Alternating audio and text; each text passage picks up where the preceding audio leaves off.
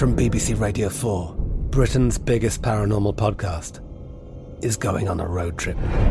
I thought in that moment, oh my God, we've summoned something from this board. This is Uncanny USA. He says, Somebody's in the house, and I screamed. Listen to Uncanny USA wherever you get your BBC podcasts, if you dare.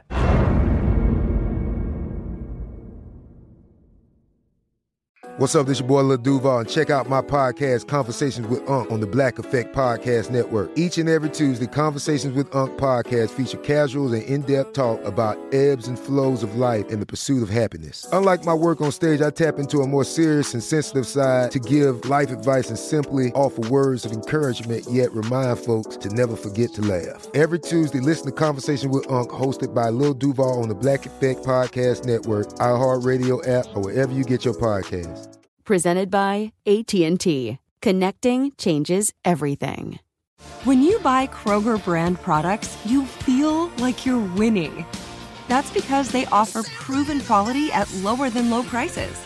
In fact, we guarantee that you and your family will love how Kroger brand products taste, or you get your money back. So next time you're shopping for the family, look for delicious Kroger brand products because they'll make you all feel like you're winning. Shop now, in store, or online. Kroger, fresh for everyone. There's a lot happening these days. But I have just the thing to get you up to speed on what matters without taking too much of your time. The Seven from the Washington Post is a podcast that gives you the seven most important and interesting stories, and we always try to save room for something fun. You get it all in about seven minutes or less. I'm Hannah Jewell. I'll get you caught up with the seven every weekday. So follow the seven right now.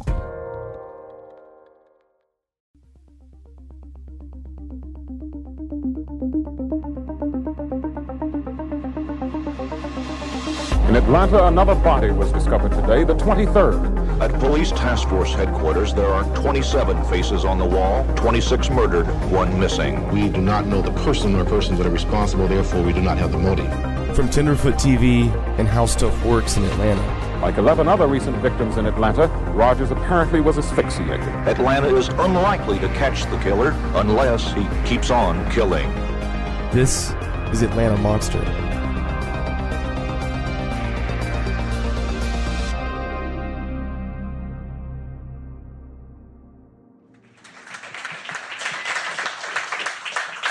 Crowd. They're ready. Uh, it's 10 p.m. Do you know where your children are? We have kind of a young uh, audience here. How many of you remember hearing that as a kid growing up? And did you know the story behind it? I know I, for one, kind of felt like it was strange and I didn't really understand, but I knew it was bad, but I didn't know what the true story was behind it. And as we get in today, I'd love to hear kind of how you came together um, from your two sides of how stuff works and Tenderfoot TV to bring the story to life. Well, it actually starts with you guys because was it email me first or how does that work? Yeah, it was it was really weird. Um, believe it or not, we're in the same building in Atlanta, and we didn't know it. Um, and through some circumstances, I, I found out, and I said, uh, "Hey," I reached out to Payne and said, "Let's come on down and have a coffee." And so, so Payne and, and Donald came down, and uh, we just started talking. And I said, "You know, Up and Vanished is really great." and I think the next project that we should do together is on this uh, Atlanta child murders case that I was nine, ten years old at the time. Really fascinating, even though I didn't live anywhere near Atlanta. And they looked at me like, "Yeah, we talked about that two weeks ago," and uh, and we kind of looked at each other and said, "Well, then we have to do it." Yeah, I mean, even to take it one step, you know, back one step further, the reason we were even in the same building is because we're looking for office space, and then Payne was like, "I think How Stuff Works is in the same building." So we're like, "Okay, well, let's see what's the deal." Let's just... They're real podcasters. Yeah, yeah. yeah. The, the, the, the, truth comes out on the TuneIn stage. So basically, you were hunting down we were Jason hunting them down, yeah, because you wanted in, to be in the hopes to same run into building. I want to be some point. Jason. Yeah. right. So, but um, yeah. So you know, when we sat down with Jason and he presented the idea of Atlanta child murders to us, you know, we had literally just talked about it weeks ago, and it was something that Payne hadn't heard about before. Um, he wasn't even born when it was happening when the when the murders were taking place. Um, I was about four years old, all the way in California. That's two thousand miles away from where those tragedies were, you know, were happening. But I still remember hearing about it and um, remember those commercials. Not not really understanding what exactly those commercials were about, but just growing up being black and um, just having this affect the black community with the black black victims, um, and and eventually they you know caught a black serial killer. Um, it, it, was something that we just I just heard about all the time. So we were looking for something to do, um, a new podcast before the second season of The Vanished. And I said, you know, Payne, have you heard this before? And I sent him sent it to him, and he was intrigued, and you know, just went from there. And Jason, what was it about working with Payne and Donald that drew you in? Aside from them stalking you outside your building. Yeah, I, I didn't have a choice at that point. uh, you know, I think, um, you know, How Stuff Works has been doing podcasts for about 10 years, you know, and um, what I appreciate about podcasts, um, and I hope this stays true, is that there's not kind of a cookie cutter template to how things should be done. And what I really really appreciated about Up and Vanished is it was there was kind of no rules, and so so Payne, uh, you know, came from filmmaking. Um, he had definite ideas around kind of what it meant to tell a story, and I loved you know the layered approach to things using sound using music for emotion um, you know frankly kind of being fearless about it where um, I, I, feel we don't do that enough in the industry where let, let's tell a big story. Let's talk to everyone that we can and see where it goes and you might be surprised where that story might end up and i think up and vanished is a perfect example of if you're persistent and you embed yourself in a community and you talk to people and, and they just know that you're someone they can talk to, things can happen. And I think um, that was just really interesting to me, and um, and and it just speaks to telling big stories. And I think that this industry is just right for, you know. Early on, it was Serial, it was S Town, uh, et cetera, et cetera. I think there, there there should be twenty or thirty or forty of these each year, where these kind of monumental, layered stories with you know, kind of so many um, twists and turns, but also just the layers of that story are just super interesting to me. And so I really admired all those qualities, and I've kind of felt like the combination of our efforts would um, would kind of be a powerhouse story if we really put our heads together. And, and I think I think we've done that. Now, this story in particular, no one was telling. There haven't been movies. There haven't been kind of the same. The there's been some books and writing, but there just hasn't been the same kind of continuous um, examination that there have been for things like the Zodiac killer. How did you feel about that in terms of coming into it and the approach that you took, but also knowing that there was so much hesitation um, from other people jumping into it? Yeah, you take it. Really, that was one of the main, you know, motivations behind us wanting to do it was that Payne never heard of it. He grew up in Kennesaw. It was after you know it happened, but you know, plenty of people didn't grow up during the era of you know Zodiac or you know these other serial killers that have been you know ingrained in our mind through TV series and books and all these different um, adaptations of movies. But this was something where it was kind of forgotten. And you know, doing some digging within the podcast, it's there's there's a reason why. Um, I think initially you know these were all poor black victims. And just historically you're not going to get the same attention being poor number one and then being a minority number two. So that's one of the reasons. But also you know there's a lot of political stuff involved with this um, with these murders. And it was something that atlanta wanted to forget about. So within the investigation you know we um, uncovered some of that stuff and just had a better understanding ourselves of why no one was hearing about it but we, we took it upon ourselves to say look if you've never heard about this, it's important and you should know about it. So we want to just tell that story. And really, the ultimate goal was look, if if we can bring the millennial generation who's never heard of it and the uh, black community who's familiar with it, but they're not really um, haven't maybe heard the entire story because there's been so much rumor and um, so many conspiracy theories throughout the years, uh, which happens when you don't have you know a platform to tell to speak truth from. So he wanted to bring these two groups in, in the middle somewhere to meet and just have a conversation about race, about um, you know the criminal justice system, and I think that's what we've been able to do. Jason, yeah, I was just going to say um, it, it, there was a little bit of a the perception early on was I don't know. We, we got a lot of comments from people that says, "Oh, there's no way that Payne couldn't have heard of this case."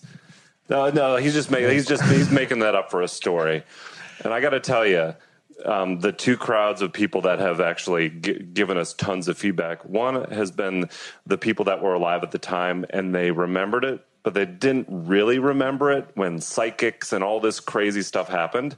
And then literally a whole generation of people that says wait, so 28 African American kids were killed and I never knew about this? And it, it, I think, you know, Payne is a lot like our audience in terms of like, how could such a big tragedy happen? And there never kind of be a big stage to tell this like some of the other serial killers um, in our uh, history of America. And that was kind of a surprise for us. Yeah, I found out pretty quickly that born in 87, there was a lot of people like me, I just turned 30 this year, that had never heard of this at all. And, um, you know, it's such a big tragedy that affected not only the city of Atlanta, but just the whole nation that I found it interesting that there was others out there like myself who had never heard of it. And that was one of the reasons that I chose to, to continue researching this story and to make it into a podcast. And not only researching, but creating it and producing it up to the very last minute before publish. Yes. So, um, how many people here are caught up? Oh, and nice. are you all waiting to go home tonight for the drop of the final episode? Well, we have a surprise for you because we have a preview clip of the final episode. We do? I'm just kidding. We do. We do. We do. Payne, do you mind just setting it up for us? So this is um, Dale Russell. It's actually a preview for tonight's episode. There's one episode next week, which will be 10, which is the finale. So tonight's episode, episode 9, is called The Trial. And this is Dale Russell. He's a Fox 5 Atlanta reporter. And he's talking about during the trial when Wayne blew up on the stand and it kind of changed the trajectory of why or just how he's how he was convicted in the first place is one of the the major points. So this is him talking about it. They had to break him. They had to show the jury a different side of Wayne Williams. They had to let the jury see that this unassuming guy sitting in front of them had this other side to his personality. And they got it. Wayne Williams was not the mild mannered witness we saw the last two days. He was irritable, arrogant. Assistant DA Jack Mallard had him right where he wanted him. He finally broke and he snapped at the prosecutor. He called FBI agents goons, didn't answer some of the prosecutor's questions, and said his own defense attorney, Mary Welcome, forced him to give an interview for money. You want the real Wayne Williams when you've got him right here. As an observer, he was electric. Mallard, Mr. Williams, you've been eating up all this worldwide publicity, haven't you? Williams, no, I haven't. I'm tired of sitting here, you telling these folks I fit the profile. Mallard, wasn't these murders your center stage? Williams, you must be a fool. I, I distinctly remember writing down, I've got it here for you, looking up at somebody, I don't remember who, making eye contact and looking at each other like, oh my gosh, here we go. Here we go. So I think a lot of people are wondering about that first conversation. How can you talk to us like how that unfolded With Wayne? With Wayne, how you felt about that? Um, it was weird, to be honest. um, it was, I think you were in the room and you were in the room, and I was like, shh, be quiet, like one of those things. Um, and I didn't know what to expect. I was being introduced um, by Dwayne, not to be confused with Wayne, and Payne. or me, Payne, yes. But um, yeah, I was, I just thought it was it was super weird. But um, he was very nice and he was charismatic and he was easy to I wouldn't say talk to, but listen to at least. Um, it was hard for me to kind of reel in and sort of give any direction to the conversation like I usually do in an interview or something. But um, yeah, I just found it very interesting, and it's really it's been the same since then. It has not wavered at all. He's he's the same the whole time, which is also very interesting. So you've never seen that side of him, the the getting really agitated and I haven't no. And I'm just curious, um, in terms of you are you're actively producing the show as you're talking to him, as people are reaching out to you. How do you balance that, kind of following where their story's going, but also needing to lead it and, and push it? It is um, extremely difficult, to say the least. Actually, believe it or not, this is how difficult it is. On the way here, I was listening to episode nine on my phone in the elevator to get here to make sure that there was no mistakes in it. Um, and like that clip you heard this morning, I made that this morning actually in Atlanta. So like, this is not how you should do your podcast at all. Please don't do this to yourself. I agree with that. But if you do, call me and I'll try to help you out. But uh, seriously, it's um, it's crazy because it opens the door to so many things. Because you know, a lot of the findings we have and, and some revelations coming in episode nine and ten have been because the podcast got so big and allowed for us to find new things, new information, new people. So in a lot of ways, it's very helpful, but you still have to build a story arc and, and map it all out. And there's so many little technical things that make a podcast good. And you still have to do those things, and they take a lot of time. So doing that and talking to Wayne in real time and going here and going there, it's it's very difficult. You have time for nothing else. Um, and I'm sure that's a thank you to Meredith. Your yes, and if, yes, thank you, Meredith, for putting up with all that. I was I was how many interviews I, like I look in Dropbox and I see all these interviews and all these files, and I was I was trying to count how many interviews with Wayne or clips. It's it's 30, 40, maybe more. What is it? I don't know. There was so many folders in there that I just made a folder that, that's called stuff that's less important. And I started dumping stuff in there that I was like, that's not important. That's not because there was so many folders I couldn't even find like one thing. There's probably, as far as Wayne goes, at least 30 plus calls in there and um, even some as recent as a few days ago. So it's uh, we're excited to kind of come to a conclusion. I know a lot of people were during while they're listening, they're like, "What's the point? What are you doing?" Well, the first point was, you know, have you heard this story before? Do you know all the details to even care about how this could end in the first place? And I think that we're there now, obviously. And so in episode nine, not to give too much away, we kind of explore well, why was Wayne convicted in the first place? He, he was. So, what are those bad parts of Wayne Williams, true or not. What convinced a jury that he was guilty?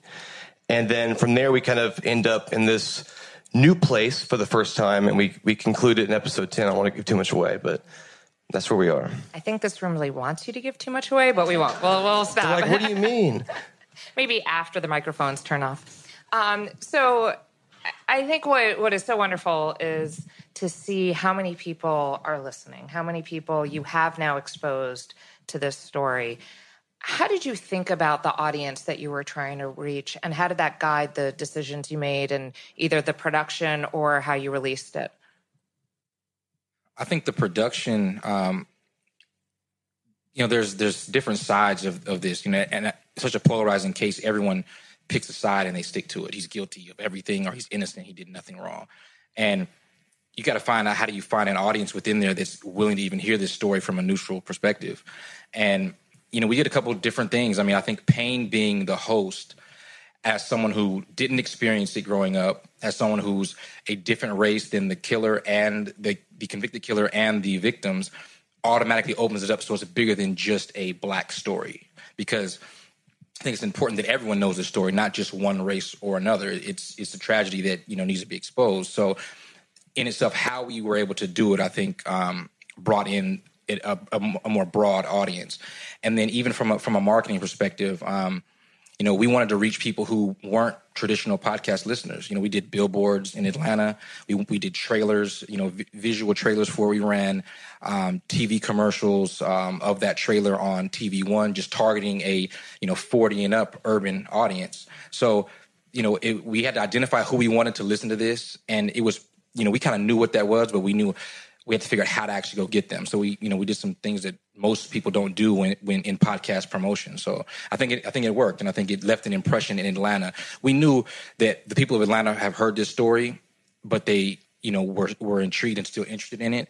So the billboard just had the mugshot that if you were around, you remembered that mugshot, and that's what the the cover is. So when when that was up on billboards, so many people have come to me and said, "Oh yeah, I saw this on Spring Street or on Ponce," and it it intrigued them to even if they hadn't listened, it was on their mind to go and listen.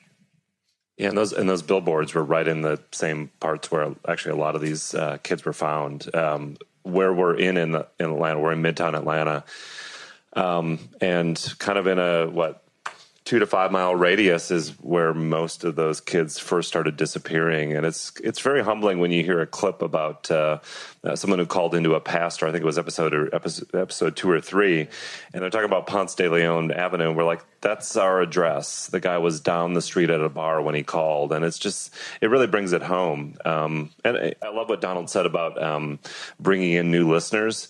Um, every part of what we did, we wanted to kind of do something big and different. So it wasn't just the story; it was uh, we actually hired an actor and, and, shot some scenes. We did a throw in a um, what's his name? What was the name of the body?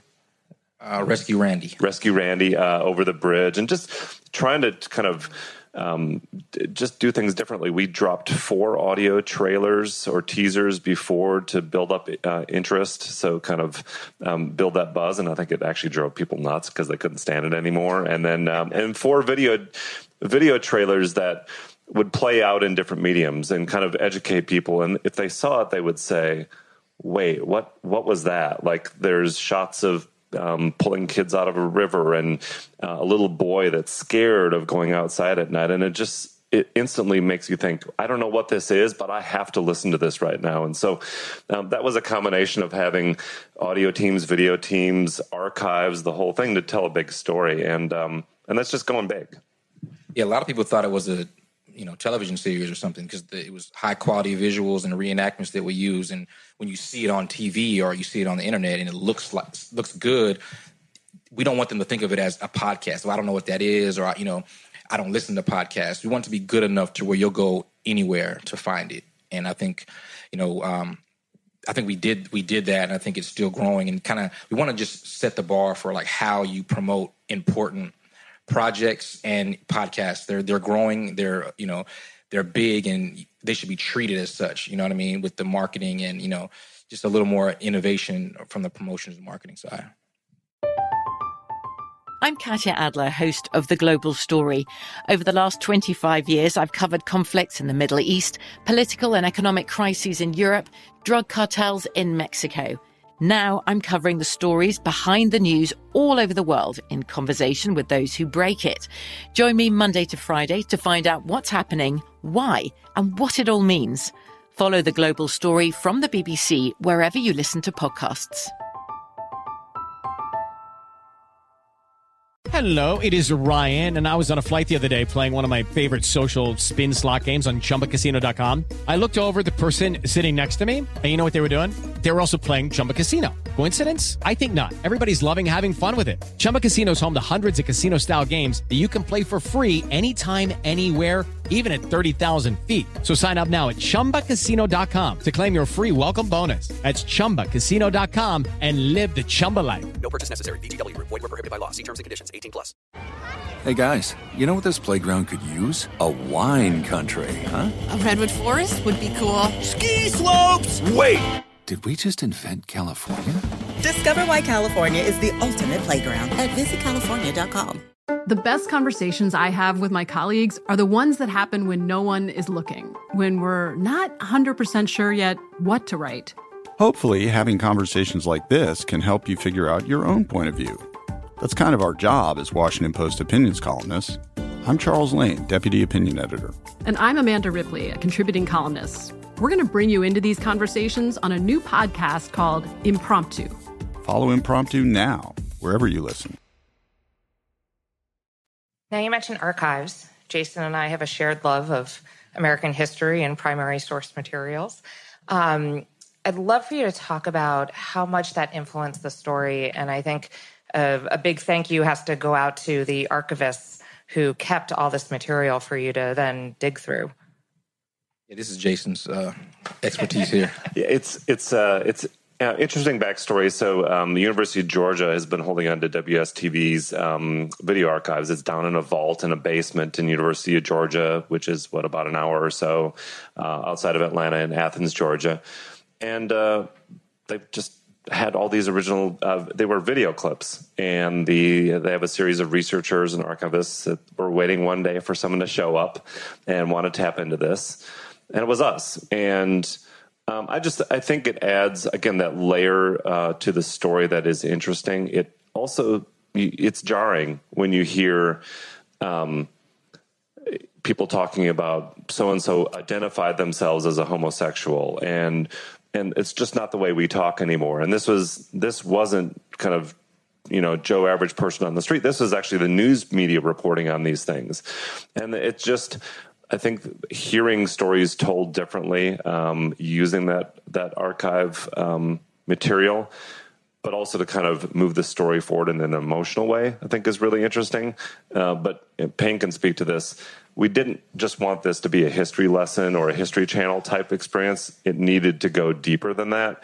And so the the archive footage was always meant to help move the story forward but not be the story itself Yeah, I think one just interesting tidbit about the archives that you guys might find interesting is that like each clip you hear is 30 seconds or 60 seconds of a clip that's like an hour long. And then there's literally several thousand clips. And so they went through and tagged all the clips by name and number with time codes and kind of described what was being talked about. But so in between there, you have all this other bizarre stuff from the 80s. And it's actually, some of it's hilarious. Just actually So- looking back and seeing just society in 1980. Yes, yes, bizarre things from the 80s. So that now we just have to talk about it. We weren't going to talk about it, but now we have to talk about it. Jason's Us Weekly magazine. Another obsession. I, I, I'm a history major, so I get into this stuff. I, I mean, and, and I, t- I talked about this on, on our special episode called The Vault, which is the fact that um, Wayne was just all over the media and kind of attached to this. And he did an interview with Us Weekly, which is kind of this salacious, um, dramatic magazine. And uh, I got obsessed trying to find this. And so I searched the internet. It wasn't anywhere. I found it on uh, eBay, ordered it, and got kind of two pristine copies of the two editions. And there it was. Uh, and it was kind of positioned next to old cigarette ads and liquor ads and, and kind of all this stuff. And I just, I still, I look at it and I can get my, can't get my arms around it and understand it. Um, but it is another crazy layer to this case for sure. And I borrowed it from you, and you texted me and was like, "Do you still have the magazine?" I was like, "Yeah, I still have it." Okay, can you bring it to me when you're done? I was like, "Yeah, sure, that's fine." So, full disclosure, I asked Jason to bring it today. I think he was afraid to have it leave his office. It's, it's probably on his desk in a case. Don't lie, you brought it. It's in your pocket. So uh, actually, what that what that brings us to is how how are you balancing then the first person? Because I think to your point, Jason, you didn't want this to feel like a history lesson, and you really went out and drove around the neighborhoods where this where this happened. How did you balance those two of the the archival and then um, first person interviews? Well, to me, the, the history element of this is actually the most important part of it. But me as a listener, thinking objectively about this project, that would be boring to me. And so I wanted to bring new information and mesh the two together and tell a different story than just me playing archive clips for you and playing interviews of people just recounting what happened one time. Um, I wanted to bring in new information, explore theories, but also stay true to the archives and everything else and all the racial bifurcations that are just so prevalent in the story and um, just tell it the right way. And to me, that was sticking true to the history of it because the history is important, but also bringing new information to the table. And what did you feel like you um, wanted to tell so far that you haven't been able to? Because you have done some of the extra episodes where you've delved into the side stories. Is there anyone, any stories still nagging at you? Um, it's it's hard to say. I mean, there's this story is so complex, and there's so much you could tell. You could make a hundred podcasts on this, but um, to me, the the biggest thing, and, and it's I want to just tell people so badly like what I'm thinking sometimes, but this is not really the place to do that. Um, there's also one of those things too where just listen to the end. You know, listen one through ten, and then come talk to me. And so, like week by week, I'm like, ah, just you just don't know what you don't know yet. So, like that kind of stuff is. Um, Why isn't he talking about this? I'm Wayne's like- got him.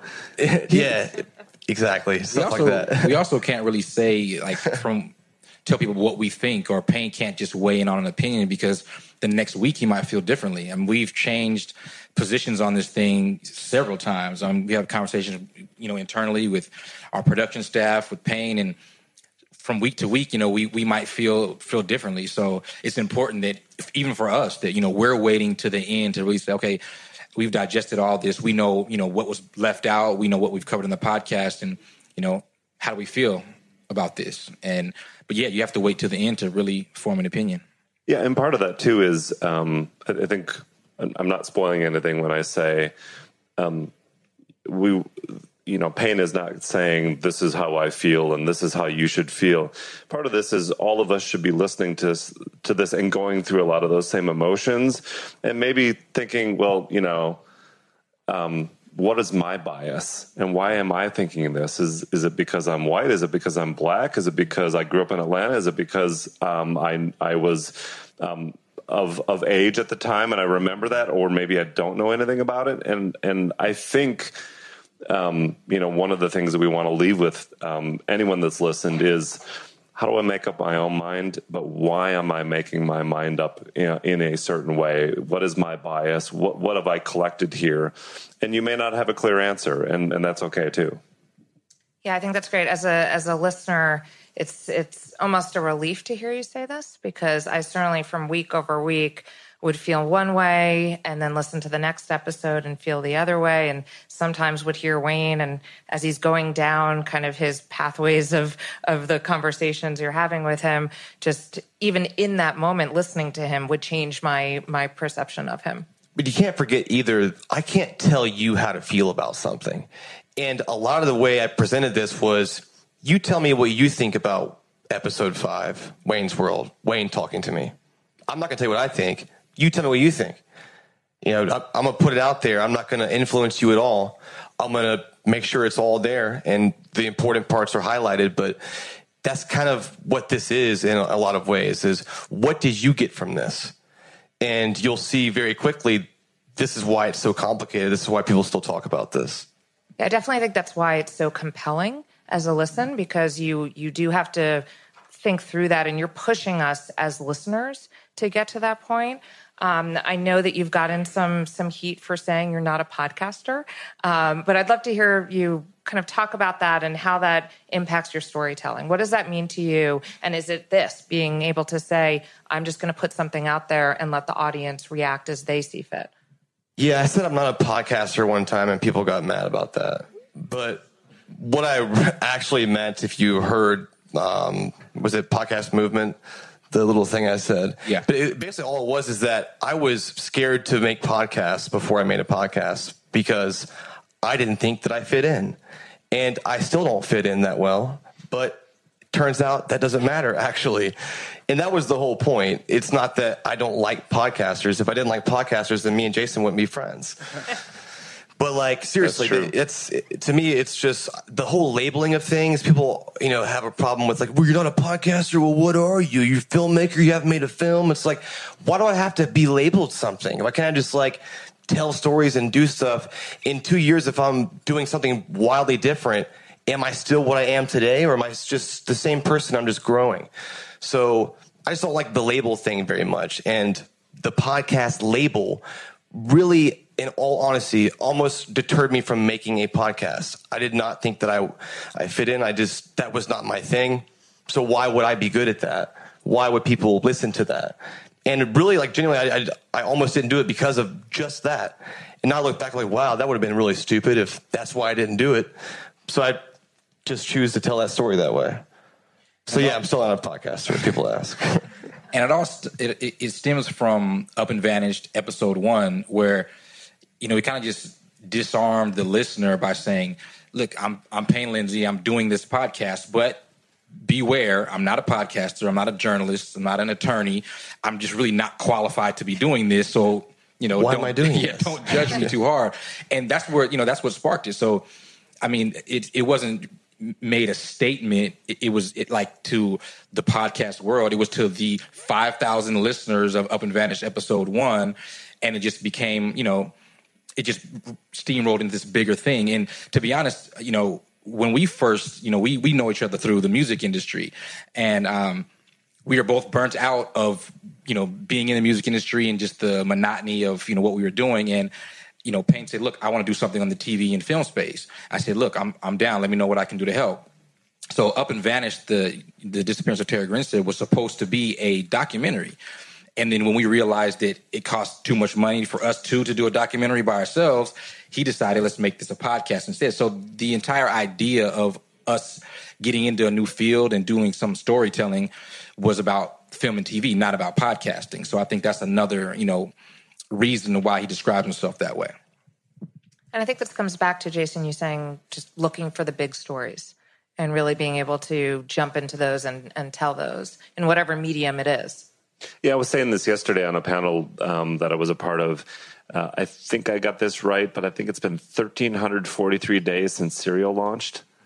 You've been counting every day, or I, I did my homework before I came here. Um, it's on the desk with the Us Week. He has, he has white chalk on his wall. one line. one more for day. each. And uh, I mean, total props to that show. Um, it continues to be in the top 20 or top 30 on Apple Podcasts every single week. And so when you look at this in a positive way, you'd say, you know, wow, that really is the starter kit for anyone that is new to podcasts. This is, I think everyone's gone through that, right? Oh my gosh, Serial, you have to listen to Serial. Now it's Ser- Serial in S Town. And, and I think that's been great to kind of get people in the door. But uh, I think we need to tell bigger stories, and kind of the idea around Atlanta Monster was uh, how does Tenderfoot and How Stuff Works kind of come together as as uh, cool, credible storytellers with different expertises and different voices and different disciplines, and and kind of elevate um, in our own way um, one story that might be bigger and and do things creatively. And we're starting to see more people kind of getting out there, and and uh, I look at the industry and, and I want to see more, and I think listeners do too. I think they're hungry for more, and we need to give them more. Um, that's why everyone's talking about Atlanta Monster. Not that I'm not trying to kind of say that we're awesome and we're promoting ourselves, but we I think we fed them something they really wanted. I'll say you're awesome. How's that? Uh, Thank you. That's nice. I'm Katya Adler, host of The Global Story. Over the last 25 years, I've covered conflicts in the Middle East, political and economic crises in Europe, drug cartels in Mexico. Now I'm covering the stories behind the news all over the world in conversation with those who break it. Join me Monday to Friday to find out what's happening, why, and what it all means. Follow The Global Story from the BBC wherever you listen to podcasts.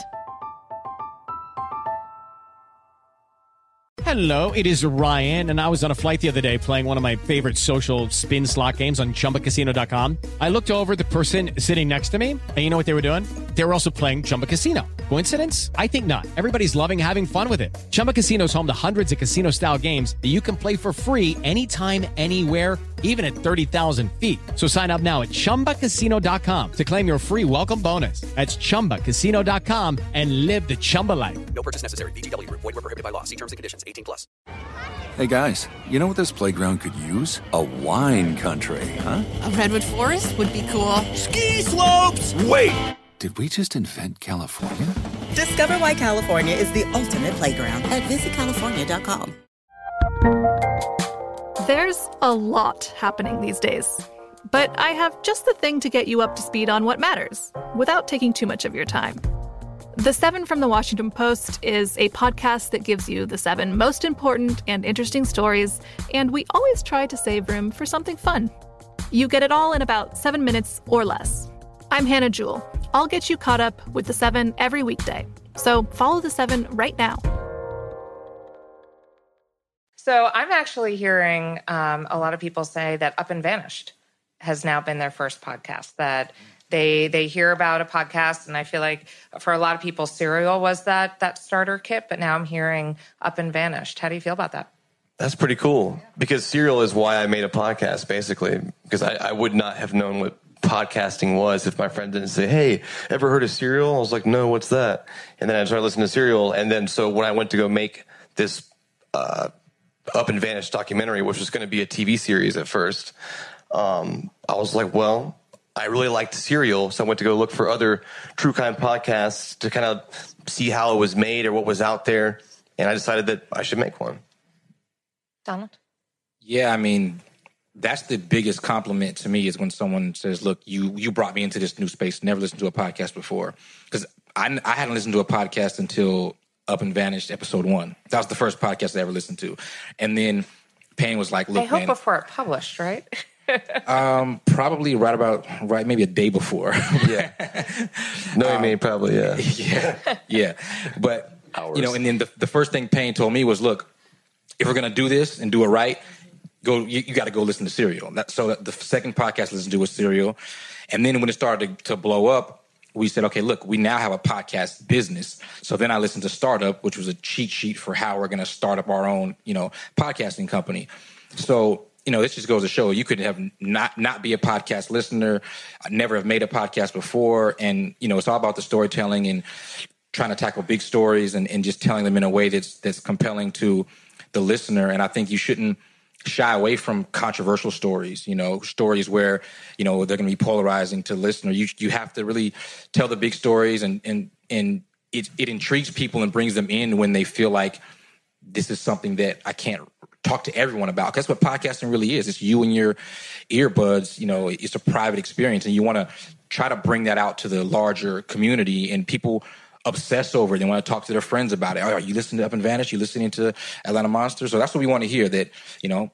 Hey, I never listened to this, but it was so good and I heard about it so much that I wanted to come into the podcast under the podcasting tent just to listen to your podcast. So, Yeah, that's what I love about audio. It's it can go from being that really personal, intimate experience to then that very shared community. Exactly that. When you find someone else that's listening to the show that you love, you just cannot wait to talk to them about it. How do you build that connection with your audience? It's it's hard to say exactly because I'm on the other end of it. I don't have the same experience as you have. Sometimes I wish I had that experience with this show or the, whatever show I'm working on because you know you, you, hear it so much it's not exactly the same anymore. All the material is just not the same. Um, to me, it's like who in here makes podcasts or wants to? Anyone in here trying to do that? Okay, that's a pretty good amount. When we say like good storytelling, do you even know what we're talking about? I would be like, what are you talking about? you know what I mean? Um, I think that a good podcast, at least the kind that we've been making, it's not just telling a good overall story. It's the very tiny little things that matter. It's like, for example, I'm taking the ums out of someone talking, just making the listening experience clean, and you begin you begin to depend on it, and you don't even know what those things actually are anymore. You might listen to another podcast and be like, I don't know, I don't like it as much, but I don't really know why. It's those little things. So we're always focusing on those details. We're trying to make it sound good. We're, we're t- also we're trying to tell a big story and to tell it right, but we're also focusing just as much on making something sound good. So, like, if you want to make your own podcast, you know that's really what you should focus on. To be honest, if you have good content and you're trying your hardest and it sounds good, then it's going to be good. People are going to like it. Yeah, and I think um, I I love um, the kind of backstory on on the use of music in the in the podcast too. Um, and that's highly underrated as a as a, a, mechanism for for driving emotion in podcasts. And uh, I, I, mean, I love how this kind of got, yeah. got cranked got got cranking as we as we yeah early on I was like yeah. I want this 80s music throughout the whole thing and I found this guy on Spotify. His name is Makeup and Vanity Set. It's just one guy. I thought it was this big group of people no it's just a guy in his laptop. He's awesome. Um, but I called him up. I was like hey would you be interested in basically scoring this podcast and he had never listened to a podcast either. Then he listened to up and up and vanished and was like i totally get it now. And he's just progressed as every episode's gone by making amazing music. To me I, I like that. I like being submerged in a sequence and just sort of being there in the moment. Some people don't like the music. I kind of like it so that's why you always hear it that way. But you know make what you like and just make it your best. That's pretty much it how much of that is influenced from your music background? I don't know. I think it's just kind of, to me, I always sort of thought podcasts were kind of boring. Um, I didn't really listen to talk radio that much, so I didn't really kind of get into that. So when I first made Up and Vanish, I was trying to make something that I thought was compelling. What would suck me in? And so I had this sort of these music beds in the background and just sort of setting the scene and making this tone that really grabs you. So it comes from that, really, to be honest. Yeah, I'd agree. I mean, Payne's music background goes it goes back a long way, so he understands you know production. He understands the timing, even when it comes to how interviews are edited, and you know how that one second pause or you know those things make a big difference. Those things are huge. Yeah. So if you don't know why you like one one podcast more than another, has a lot to do with the editing, the production.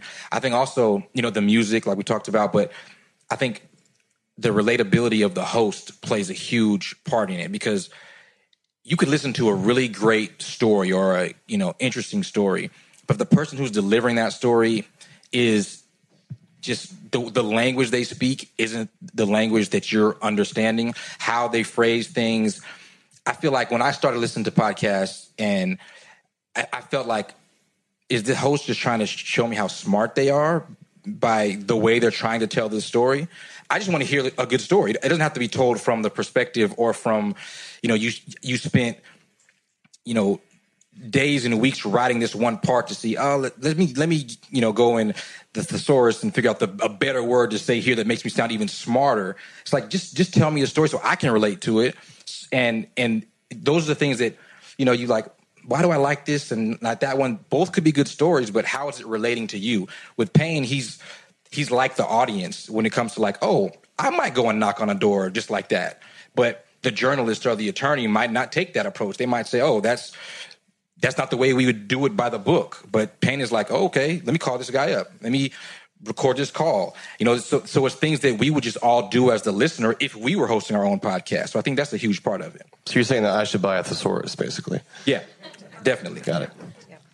I was just going to say uh, there's there's a, a, clip at the beginning. I think is it episode five, and it's a really frustrating two three minute um, interlude. Oh, yeah of all the things you had to go through to actually connect with Wayne on the call. And you know, some people are like, "Oh, how could you do that? That is oh, the, the, prison recording." The, yeah, the yeah. you know, we're talking about episode prison. five, where like, yeah. oh, you're like, oh, okay, well, it's a little long, but you're like, I knew that, yeah. but actually, to be honest, the whole thing took about 15 minutes, and that was about two and a half minutes. And I kept trimming it down. I was like, this is a little too long, but I wanted you to be like, good grief, this is ridiculous. Y'all hear that confirmation number? I was like, this is that is that's the longest number I've ever been read. Someone has to hear this. It reminded me of the old dial-up days when you're waiting for the modem to. It's just archaic sounding. Exactly. Like, this is what you have to do. I, I thought it was intriguing. I was like, this is what everyone does when they talk to someone in jail. This is insane. Yeah, and then I mean, not to get too intellectual about it, but um, like, wow, the prison system and everything about this bureaucratic nightmare is broken. Um, and look what you have to do to just talk to someone. And uh, I, I just just putting it out there for people to observe and frankly get a little frustrated themselves as they listen to yeah, it. That's the whole point. Put you there. That's mm-hmm. the whole point. So you did go and knock on doors and show up at, at people's houses. How did you build the rapport to get them to talk to you? To be honest, I didn't really have one. To, I didn't think I did. At least I just just called people and said, "Hey, you don't know me. I want to talk." Basically, but no, I mean, to be honest, it's a very tragic story. So depending on who you're talking to, you're always sensitive to who this person is and how they're related to this case and this story. You can't ever forget that. It's the most important part of this. So if you're always keeping that in mind and you're trying to be a people person and just find a way to relate to somebody, then most of the time it works.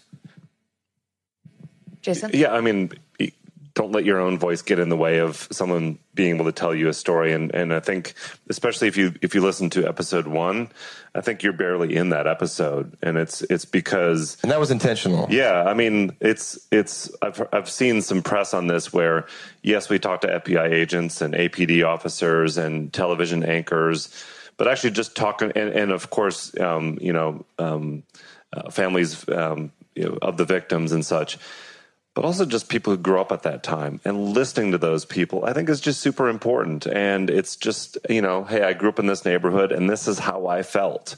And the, and they don't have to be anyone that is of a high position in the city or, or were involved in the case. We just want to know how you feel. That's super important to just listen. Yeah, every single interview you hear, every single one. Meredith and I are both there in person for every single one of them. And I often intentionally just remove myself from it. So this person is telling their story. It's not my story. And I just think it sounds better that way. It's more natural. Um, you know, I'm not trying to be a part of the conversation with them. I don't know anything about what they're telling me. You know, I'm hearing it for the first time, like you guys are, as they're telling me. So I'm not trying to, you know, broadcast a conversation with somebody. I'm trying to ask the right questions so they can kind of take the stage themselves. And then what's your process of putting it together? Because now you were there for it, hearing it the first time. And then obviously when you're editing it, you're hearing it over and over again. How do you not get too close and actually kind of bring yourself back to that moment of hearing it for the first time?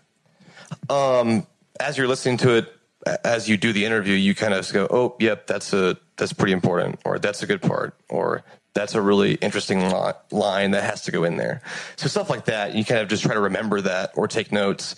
But then when it comes down to the interview, you have to kind of go back and forth when you're editing from going from thinking super objectively and like broad about it, and then being very hyper focused on one little thing about the way this actually sounds, not what the word means, but does this sound funky? Does this sound okay? And then, you know, does this story chronologically make sense? And then should I interject myself here and give a little further explanation on that? Or should I just, you know, put this here so it makes sense to come right after that? And the goal for me is to, the less narration that's needed, the better podcast edit it is. If it can go five minutes without me talking, that means that it all made enough sense for you to sit back and hear people just talking and you know what's going on. And I think that's pretty hard to do. So if you can do that, you're doing a pretty good job. Jason? Agree. Yeah, you agree? Yes. Okay, Donald and Jason agree. That's good. Yeah, no, that's that's the sauce is right there in the in the edit and in not getting in your own way. You know, the worst thing you can do is over talk if you're interviewing someone because they could be about to say something great and then you hear you come bumbling all over the place and interjecting what you want them to say or trying to get to the point faster than that they you know than the pace that they're going to get to it eventually at so i think yeah just sitting back and letting people talk and then you know being able to pull those little things out that's what what ask a do. question sometimes and I'll just sit there five seconds of like awkward silence with somebody and I'm just like, and they're like, they always talk. So, uh, and they just start filling the air with something because they feel obligated to. You know what I mean? It's like it, it felt weird to me at first, just kind of just you know, someone's going to eventually sort of talk. I'm not like it's not like a standoff. It's just more like a, you know, I'm not. I'll just be waiting a little bit longer than someone else might be waiting, and then before I'm about to talk, they start talking. It's And not so it's easy. kind of like So something like that's that. actually a great negotiation tactic, just so you know. I just ruined it for myself. You can save that for later. because it's, it's not as easy as it sounds. I do some like pre-interviews where I'll just record a conversation with someone to see what are they going to give us if, if Payne is going to, you know, talk to them or not. So I try to hear kind of what they've done in their interviews and mimic that strategy. And it's really not easy because you get into it. You want them to tell you what's next. You want to be you're- conversational. You don't want to just sit there and just not say anything. They're like, "Are you there? Is, is this, are, are things okay?" You want to be engaged enough and just find little moments. Like, yeah, absolutely. Just like be there with them in the conversation, but not talk over them or steer it too much. Yeah, it just takes practice, pretty much. And I was going to say, you know, part of um, um, how stuff works and Tenderfoot working together, I, I think our approach with creators is to kind of let them have the floor and let it let them do it their way. And so um, it gets a little hairy at the end as we're trying to put an episode to bed and all that stuff, and that's absolutely okay. Um, but I, I just I don't like I was talking about earlier about like there being a template for how you do a show. The last thing that we want to do is tell Payne and Meredith and Donald like this is the way you need to do the show because this is the way that How Stuff Works has always done that show. And so uh, it doesn't mean that we don't add you know certain um, rigors and discipline about um, production and and research and kind of all that stuff. That's why we're working together but I, I stand firm in saying like we need to let creators tell their story and every one of them can be completely different and have different personalities and and that the whole thing and that's the whole point is like really letting them run So, episode nine tonight, episode 10, which is the, the final episode. How do you feel about it wrapping now? Wow. I need to go to the beach or something. Um, I feel it's been the like the longest feeling 10 weeks ever. Um, I don't even know how I feel about it, to be honest. I'm still like in it right now, so I don't really even know. But um, I'm I'm happy that people have liked this podcast and have learned a lot. And um, I, I was pretty nervous about this project because I knew it was big, and I thought that it was another thing that it was just too big for me. I thought that maybe I'm not the right guy for this. You know, I actually thought those things before I did it, but um, you know, I put a lot of effort into doing it the right way, and I think in a lot of ways it paid off. So, um, you know, I'm I'm proud of it. I think that the team, How Stuff Works, Donald, Meredith, everyone at How Stuff Works uh, did a great job, and um, you know, I'm excited to see what what comes next. I'm also excited to have a complete project out there, one through ten, and so you know, we can with every listener I meet, I can have a full conversation about the whole thing. That's great. Yeah. And now it's time to um, actually talk to some of your listeners and open things up for Sweet. Q&A. Question in the back?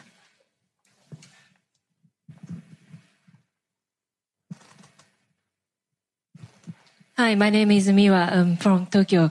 Uh, I'd like to know, you said uh, uh, it's just a story, but uh, uh, what percentage is fact and what percentage uh, fiction do you think? And how do you make an effort to to take fact? Um, so all Up and Vanished and Atlanta Monster are both factual podcasts. I've never made anything up or staged anything or anything like that. Um, so all the stuff you're hearing is is legit and real.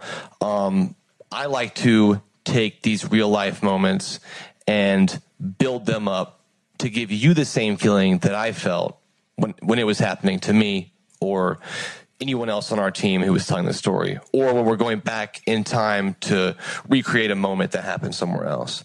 So, um, you know, there, it's all factual stuff, and you know, we're proud of that. And you know, just so happens that with both podcasts now, we've dug up some crazy stories, and um, we just choose to present them the, the way we do. So sometimes you might think this this isn't real, but it is. So. Yeah, and there's another point to that, which is, um, you know, oh my gosh, down the conspiracy, ra- uh, you know, rabbit hole here. I have to tell you that most of the stories that we are actually putting out there, and even some of the stories you haven't heard, they've been talked about for 30 or 40 years, and we're presenting them back to, to the listeners. So, this is actually why this case continues to be so confusing and I think um, so divided is the fact that these theories, whether they were put out there by Wayne, whether other people in the kind of the connected universe of this case, the whole point is to actually say, listen, people have been talking about all these little elements for years, and here they are. Here they are. And again, make up your mind. That is not us with an agenda trying to push conspiracies. It is us actually pushing those, whatever you want to call them, up to the surface and presenting them to you, the listeners also on the conspiracy um, conversation, I think we're not just pushing like a crackpot conspiracy theory that one guy thought up. If it's crackpot, millions of people actually believe that. So it it would be it wouldn't be authentic if we didn't present like crazy things that millions of people believe. So we're we're not pushing those, but it's you know it's our duty to kind of tell the truth about all these different opinions and what people actually believe, and then try to break down, okay, why does this person think that way? And I think that's what we, hopefully we've been able to do that through the podcast. Where if you hear something that sounds crazy, we present what drove that person or these millions of people to think this way. Hi, uh, I'm a longtime How Stuff Works listener. Um, there's a ton of new podcasts from How Stuff Works right now, uh, a lot of different uh, than what they were before. So, like ethnically ambiguous, culture kings, that sort of thing. I was wondering if you could talk about like the impetus or reasons why How Stuff Works sort of decided to diversify a lot more? That's a great question. Thanks for being a supporter. Uh, I would say, um, you know, we, we've we actually, as a company, I won't bore you with the business details, but we had uh, the ability to to raise some money that allows that podcast business to be its own standalone business. And frankly, a lot of our uh, creative ambitions can now be realized. And so, I think at last count, we we saw something around 30 new shows in some level of production, where we only had about 12 to 15 shows total over the years. And so, you, our north star has always been around curiosity, and that will continue to be our core focus. But we're also just podcast fans too, and um, we want to. Um, we want to cover lots of things like comedy and true crime and kind of fill those gaps. Um, we're going to get into some fiction uh, we're going to get into some uh, health and wellness and some other big categories. Um, and we just also just didn't want it to be, uh, you know, um, just the same um, voices. We, I think, if you look at um, a snapshot of our employees, um, they're starting to reflect the kind of shows that we have too. So we want more women. We want different types of um, um, across the the board um, with diversity, and I think there's a hunger across each of those um, those groups for more pro- programming like this. So you're gonna you're gonna see a lot more from us uh, this year, and we're really excited about it. Are they all moving into your building? no, I mean part of this is. Um, you know, we're not going to be able to do every bit of this ourselves, and so we really want to um, work with the best creators out there. And and I think you know, Payne and Donald and Meredith and the Tenderfoot team has really um, got us thinking about um, how do how do we how do we do our own stuff, but then how do we also um, tell stories that we could never naturally do by ourselves and and kind of go in places that we've never been. We had never done a true crime anything until this. It was um, a lot of shows that you guys are familiar with, and it was new to us and a little bit daunting. Time for one last question. Hi, my name is Lisa. Payne, I know you're trying to go to the beach, but I'm wondering what's next and how often you get approached by people with ideas and how you decide, you know, what your next project is going to be. Well, what's next is Up and Vanished season two before anything else, which will be a new case. And I've chose the I've chosen the case and it's not in Georgia. That's all I can say about it now. But it's gonna come out um, summer, like late midsummer. So that'll be the first thing up. We're also working on Up and Vanished, the TV series on Oxygen, which we're um, really far in development on, and we'll be shooting some stuff in a couple of months. And so hopefully that'll come out within the year. And also some stuff with Atlanta Monster as far as um, possibly doing some visual stuff for that as well. And then there'll eventually be another podcast um, from me, Tenderfoot, um, in the same vein as these, possibly. Um, there's also other arenas I want to jump into, is, or other genres, I should say, uh, in the podcast world I want to jump into, some being fiction as well. Um, so I don't really know what that other project is that you're talking about, but I do have some awesome ideas, and it's it's it's brewing right now. So hope that answered your question. Great. Well, thank you, thank you, Payne. I know you've been traveling and trying to finish the last episode, so we really appreciate it's you done. being here. And it's done done. 12:01 a.m. tonight. We're Stay all going to tackle. Jason on the way out to get his phone because it's on there. Uh, thank you, Jason. This guy. Thank you, Yeah, Donald. yeah. Thank you. Thank you. This podcast is brought to you by TuneIn, which brings together all of the live sports, music, news, and podcasts you love. Original, live, and on-demand audio all in one place. Go to tunein.com slash Atlanta Monster to download and listen. I'm Katya Adler, host of The Global Story. Over the last 25 years, I've covered conflicts in the Middle East, political and economic crises in Europe, drug cartels in Mexico. Now I'm covering the stories behind the news all over the world in conversation with those who break it. Join me Monday to Friday to find out what's happening, why, and what it all means. Follow The Global Story from the BBC wherever you listen to podcasts. Hey guys, you know what this playground could use? A wine country, huh? A redwood forest would be cool. Ski slopes! Wait! Did we just invent California? Discover why California is the ultimate playground at visitcalifornia.com. The wait is almost over. Get ready for the 2024 NFL season as the full schedule is announced. Every rivalry, every rematch, every rookie debut, every game revealed. The 2024 NFL schedule release, presented by Verizon, coming in May. Live on NFL Network, E ESPN2, and streaming on NFL Plus. Terms and conditions apply to NFL Plus. Visit NFL.com slash schedule release to learn more. Lucky Land Casino asking people what's the weirdest place you've gotten lucky? Lucky? In line at the deli, I guess? Aha, in my dentist's office. More than once, actually. Do I have to say? Yes, you do. In the car before my kids' PTA meeting. Really? Yes. Excuse me, what's the weirdest place you've gotten lucky? I never win and tell. Well, there you have it. You can get lucky anywhere playing at LuckyLandSlots.com. Play for free right now. Are you feeling lucky? No purchase necessary. Void where prohibited by law. 18 plus. Terms and conditions apply. See website for details.